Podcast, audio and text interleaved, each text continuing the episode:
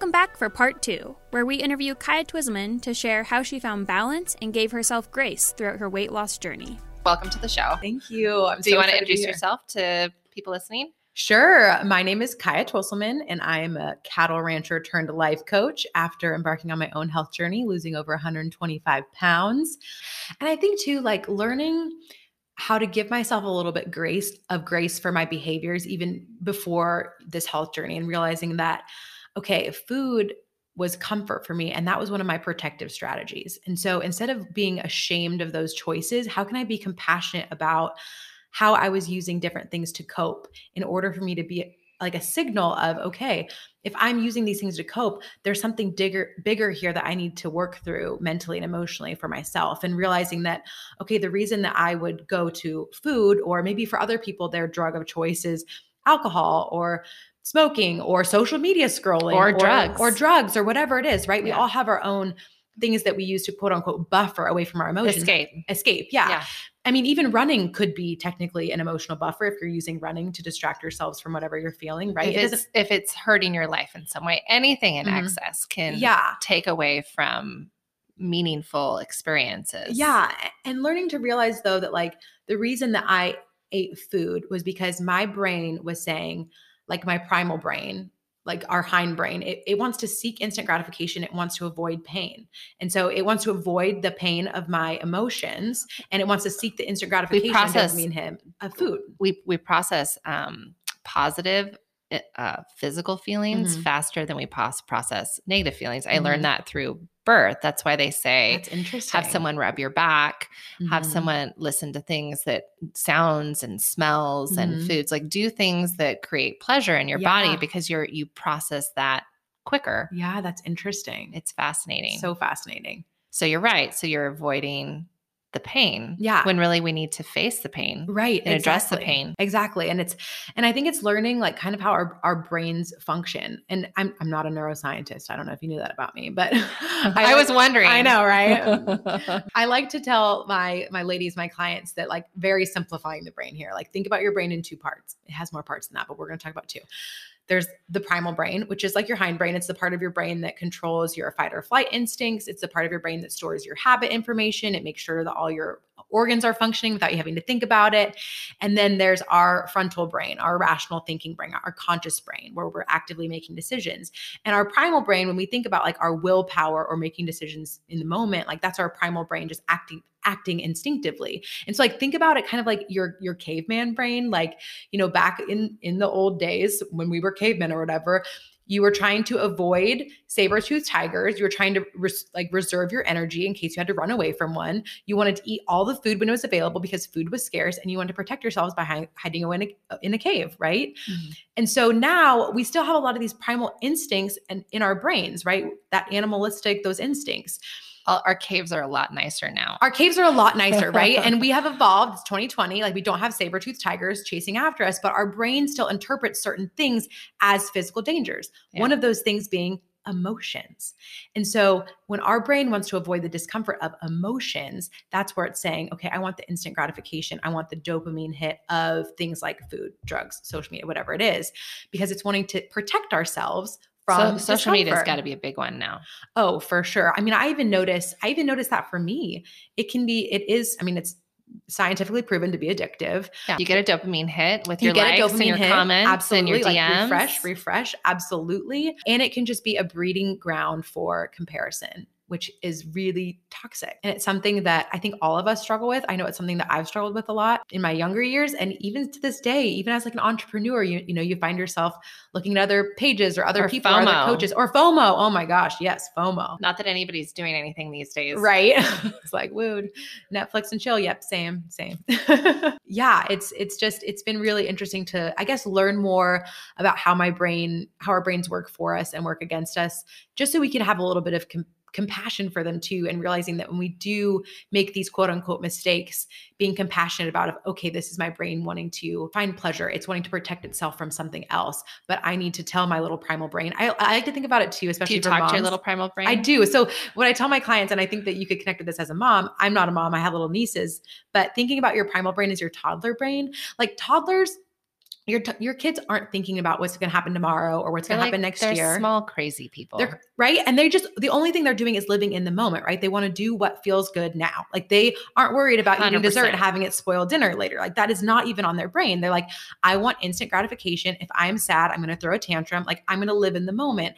And that's kind of what our primal brains do. But we have this conscious thinking brain as like the parent brain saying, honey, I know you've had a bad day at work. I know you really think that you need to stop and get that blizzard from McDonald's. Is that McDonald's? Are blizzards McDonald's? I think I don't know. I think Doesn't they're matter. Not sponsored. but you know, you can use your parent brain to be like, honey, I know that you've had a bad day at work. I know that you really want the the blizzard, but we know it's I think best it's for Foster ourselves. Freeze. The Foster freeze? Foster okay, Freeze, yeah. yeah. I don't know. I'm sure they Um, have some sort of delicious something like yes, that. Blizzard like. Yeah. Yeah. McFlurry, that's what they are. Yes. um, clearly, I get a lot of those. Um, but using our, our our rational thinking brain to say, okay, I know that this sounds good to you right now, but I know what's best for you. I know what our long term goals are, and our long term goals of you know maybe reaching our health goals are more important to us than the instant gratification of the taste of a McFlurry. And you can almost like use your brain and so have how that often conversation. how often do you give yourself that treat because i do think that that's Mm. that's the balance with success in Mhm. any sort of diet is i wouldn't even say it shouldn't even be considered diets i think it should be more Mhm. like lifestyle changes Absolutely. because i think a diet sounds temporary it does but i think if you really want to be successful it's about changing your relationship with food totally. have having a different lifestyle in terms of ha- have eating habits how often do you say okay like here's a cheat day or Mhm. you know i just really want this thing today so i'm going to do it but Yeah.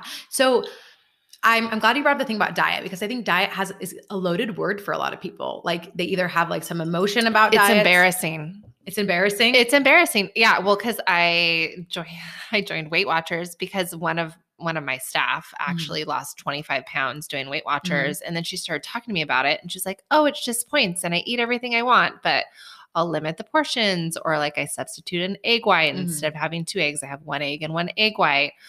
Um, and they, you know, so she, it sounded really easy where I think diets sound hard. Yeah. It sounds difficult. yeah. And I don't, and, and so initially eating out with people, it kind of changed how I would order and what I would order.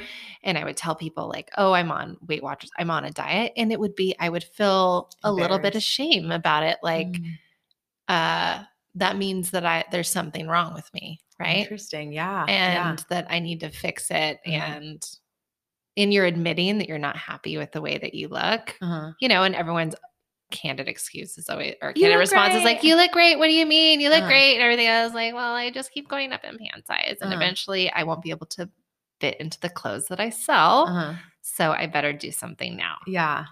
And what I, I do think it's interesting. Like there is this emotion around it, and I get how how you feel that way, like the embarrassment that comes from it. And it's like either you are on a diet or you're supposed to be on a diet. I feel like that's how I've been my whole life. It's like I'm either on it or I'm supposed to be on it. and uh but I think we almost need to neutralize it a little bit. Like all a diet means is just your food choices. Like Right. if you choose donuts every day, like that's just your diet, right? It's just the food choices that you make. But right. you're right, it really is about a lifestyle. And so Well, and then I see people around me that can eat whatever they want, and they're this big. I mean, my husband's that way, Mm-hmm. Yeah. and I've always been. I've I've never grown up thinking about what I've Mhm. eaten. It, it wasn't until like probably the last ten years that Mhm. I've had to more, and I've had some health issues. So then I kind of almost feel sorry for my. You know, it's Yeah. like it's not my fault. It's it's because I got this. Uh-huh. You know. Um, Yeah. So it's been it, it's been fascinating. It's almost like I don't recognize myself Mhm. in the person that I have become Mhm. because my relationship with my body has changed over Yeah. time. uh-huh. And in some ways, I feel like I'm in total denial and I'm like, oh, I can eat and do whatever I want. And then I see the results and I see Mhm. them faster now. Mhm. Like if I go a week and I don't pay attention to what I'm eating, Mhm. I know that that's the case. Yeah, you could tell the difference. Yeah. I was like, oh, these pants don't fit me now. Yeah, Yeah. yeah. So in terms of like how I how I enjoy foods that most people would deem quote unquote unhealthy. Again, I don't want anyone to ever think that there are good and bad foods because I think that just breeds more fear and insecurity around foods And shame. and shame. Absolutely. And like um one of the examples that I that I share when I first started my health journey. I and and the way that I did mine was and I have no problem with anybody how they decide to do their health journey or live their life, but I knew that this time I didn't want to count anything. I didn't want to log anything, I didn't want to count anything. So I have lost over 125 pounds not counting any calories, Oh, that's not logging anything. so freeing and, and it, it is it is really freeing. And I think, you know, part of it I guess you could say um, I've been learning more about like intuitive eating and just h- kind of how to be more in tune to my body and what it craves and what it needs and being aware of what makes it feel good. Um, but in terms of of food, what has worked really well for me is planning ahead of time. And so just like making this is what I do every single night before I go to bed as part of my nighttime routine. I have this um, planning worksheet that I have printed out. And, and I'm going to be making a Coach Kaya planner here soon, which I'm really excited about. So people can stop printing them out. But you can and do you have a website that people go to? yeah, so if you to? visit coachkaya.com, you can download this template that I'm talking about. Um, so my weekly plan template, it's really simple. It just has breakfast, lunch, dinner, snack for every day. And then it has a spot to track water and a spot to track an activity, a movement. And every night before I go to bed as part of my nighttime routine, I just write down what I'm going to eat the next day. And it's almost my way of using my conscious, rational thinking parent brain while I'm focused on my long term goals to say, okay, what are my choices going to be tomorrow? Instead of just kind of relying on my willpower in the moment. Um, and so it's a way for me to be more, I guess, intentional about how I'm going to fuel my body. And it's also a way for me to be more intentional about the the food I have in my refrigerator instead of having it go bad all the time. I can say like, okay, what do we have in the fridge? Do I need to thaw something tonight for dinner tomorrow? This is what we're going to do eat. you and your fiance eat the same? yes and no. So I do most of the cooking in the house. Um, so he eats like all the dinners that I prepare, but um, Does he ever bring things home that you're not that you don't want in the house? no, I mean, again, I'm like pro all foods, and and, and that relationship is different now. Like I think I was probably a little bit more restrictive on myself. I think I was still really at grips with diet culture when I first started my health journey, and I found a lot more freedom as as I've continued on. And so, like, do we order pizza sometimes? Absolutely. The difference is I used to eat at least four slices, and now I know that I can eat a slice or two and be completely satisfied. You know, and it's just learning how to be more in tune to my body of this tasted really delicious. I actually think I enjoy food better more now. I have more appreciation for it. I'm more present with it when I'm eating food instead of just kind of like tasting the first few bites and then just shoveling the rest of it in because How much can I get in there? right? Exactly. And yeah. so when I first started my health journey, I remember I was at I went out to dinner with some of my friends in Lexington, Kentucky, and it was someone's birthday. We went to a, a, pizza place. And like I did, like I still do this day, the night before, I'd made a decision. I was like, okay, I know we're going out to this pizza place. I'm gonna make the decision tomorrow night. I'm gonna order a salad. I decided ahead of time. I like made the choice so that way I didn't have to like have that whole internal dialogue conversation of it's been a hard day. We don't go out very much. You don't you deserve pizza. You know how we we do those justifications. So I decided ahead of time. Rationalizations. Yes. Yes. And so we go to the pizza restaurant, everyone's ordering appetizers. And everybody ordered like a ton of appetizers for the table, and they were all bread based. And again, I have nothing wrong with bread, but at the time, I had decided I was going to eat a salad that night. But I remember sitting there while we're like enjoying everyone's company, feeling so sorry for myself, like having an internal pity party, like getting emotional about it almost. And then I was like, why? What is wrong with me? Like, why am I getting so emotional about it? But I realized that I was falling into that victim mentality again of I can't have these breadsticks because I'm on a diet. I wish I could just eat like other people, like a normal person. I can't believe this, yada, yada, yada. And it wasn't until after the fact that I had the realization of like, okay, you know what would have been a lot easier or more empowering for me if I changed my thought instead. You know what, Kaya? You can have the breadstick. You can have anything that you want, but you're making an Choosing empowered choice to. right now for how you're going to fuel your body because your long term goals are more important to you than the instant gratification of the taste of hot, fresh breadsticks. Like you can have this. You are a grown ass woman. You can eat whatever you want to, but you also get to make choices for yourself. And just changing that thought to one of empowerment Power. and one of like ownership completely changes your relationship. It re- changes your mood in the moment.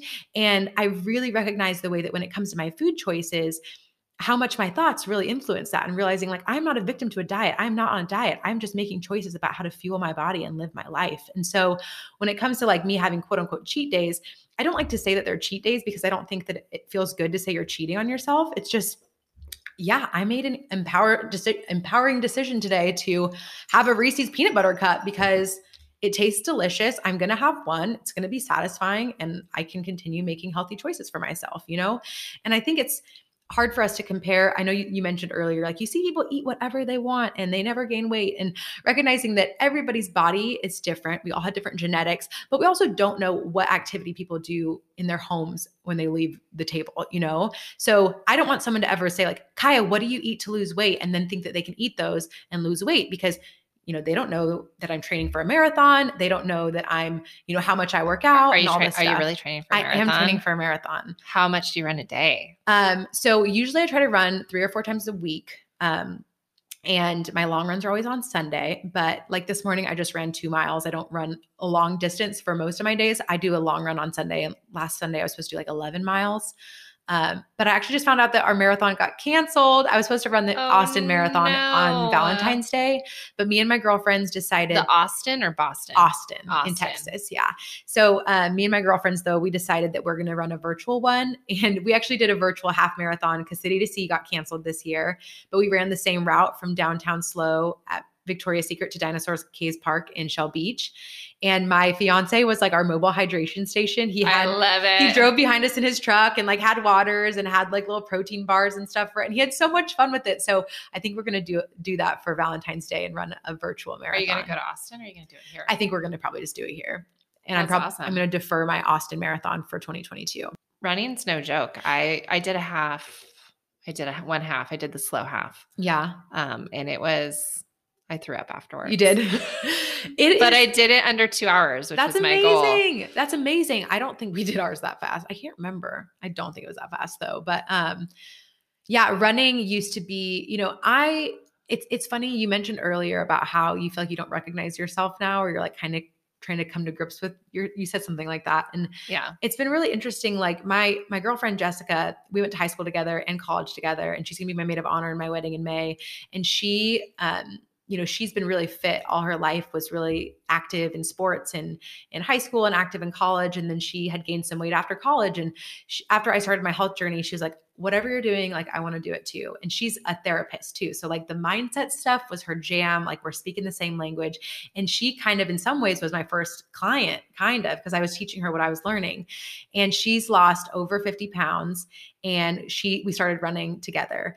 And um, it's been so interesting though w- with her because it was almost like she feels now like she's back to her normal self. And for me, someone that has been overweight since like I mean, probably infancy. Like I have struggled yeah. my weight my entire life. And so for me, I feel like I'm discovering this new person that I had no idea ever existed. And I've never looked like this before in my life. And anybody that, you know, after moving back home to California a little less than two years ago, when I run into people, they don't even recognize me. Like they will walk right past me because no one has ever pictured me this way, not even myself. And it's it took a while to kind of get used to me looking like this. Um, and I noticed you look amazing, by the thank way. Thank you, thank you. You should be very proud of yourself. I am very, very proud of myself, and it's been, it's just also like I still have the first instinct when I go shopping to like go to the plus size section. And the other thing that was interesting is that I before coming and um, doing a try on session with you all, I don't think I'd ever been into ambiance because I oh, avoided oh, really? boutiques because I knew most boutiques wouldn't carry my size. And so when I went shopping with my girlfriends and they wanted to go shopping at boutiques, I would just always go in and just look at jewelry because I didn't want to look at clothes and think something's cute and then realize there's nothing in my size. And so it's been interesting to see how that still like I still have that mentality. I still accidentally go to the plus size section to buy clothes even though I wear a small. Like it's it's so it's like it such a long it's fascinating. Yeah. The yeah. psychological development. It, has been interesting. Our industry is changing because I think the the average size in the US is a size 16 mm-hmm. and I actually I have um, a couple older sisters and both of the and they're all of our all of them struggle with their weight mm-hmm. and have since they were kids. Mm-hmm. Um, they're my half sisters, but we're pretty close. Um, she'll she'll be really interested to hear about what you've done because she too she's d- done every diet. Mm-hmm. I had her do the metabolic reset mm-hmm. with Dr. Christensen. Mm-hmm. Um, I actually did it with her, and it's been it's like nothing worked mm-hmm. uh, for her, and and so yeah. Um, but so our my industry is changing, and they're offering more plus size mm-hmm. for people.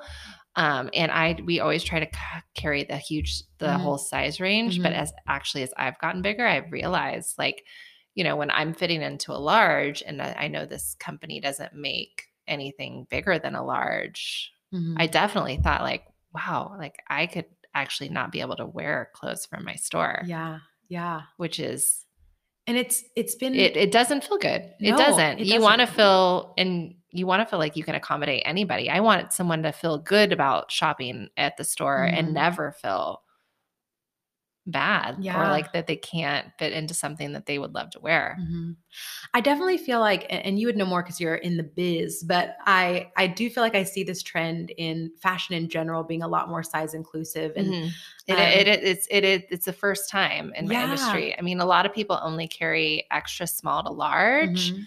Um, and now we're seeing extra small to extra large. And, you know, usually my denim brands only go up to a size 32. Mhm. And like all of that is definitely shifting. And Yeah. big, big companies like Anthropologie, I know, has offered like plus size Mhm. and um, but I don't even like the way that that's packaged. Right, Like when you right. think about it, um, not that I mean, I think people need to own whatever size you are, like you Mhm. said, and love it. But to differentiate it from people, I think it just creates more shame. Yeah, totally. And like, you know, I I like fashion a lot and I really do like shopping. Um and it's been so like it's almost overwhelming now because I can go anywhere and buy anything from anywhere and it's just like a lot to handle. like it was almost easier before when I knew I can go to Lane Bryant and Torrid and that's it. Like but then it's the the problem of like you know before i feel like i had the, the problems with okay the places that carry my size or the sections that carry my size everything is frumpy and looks like an old lady.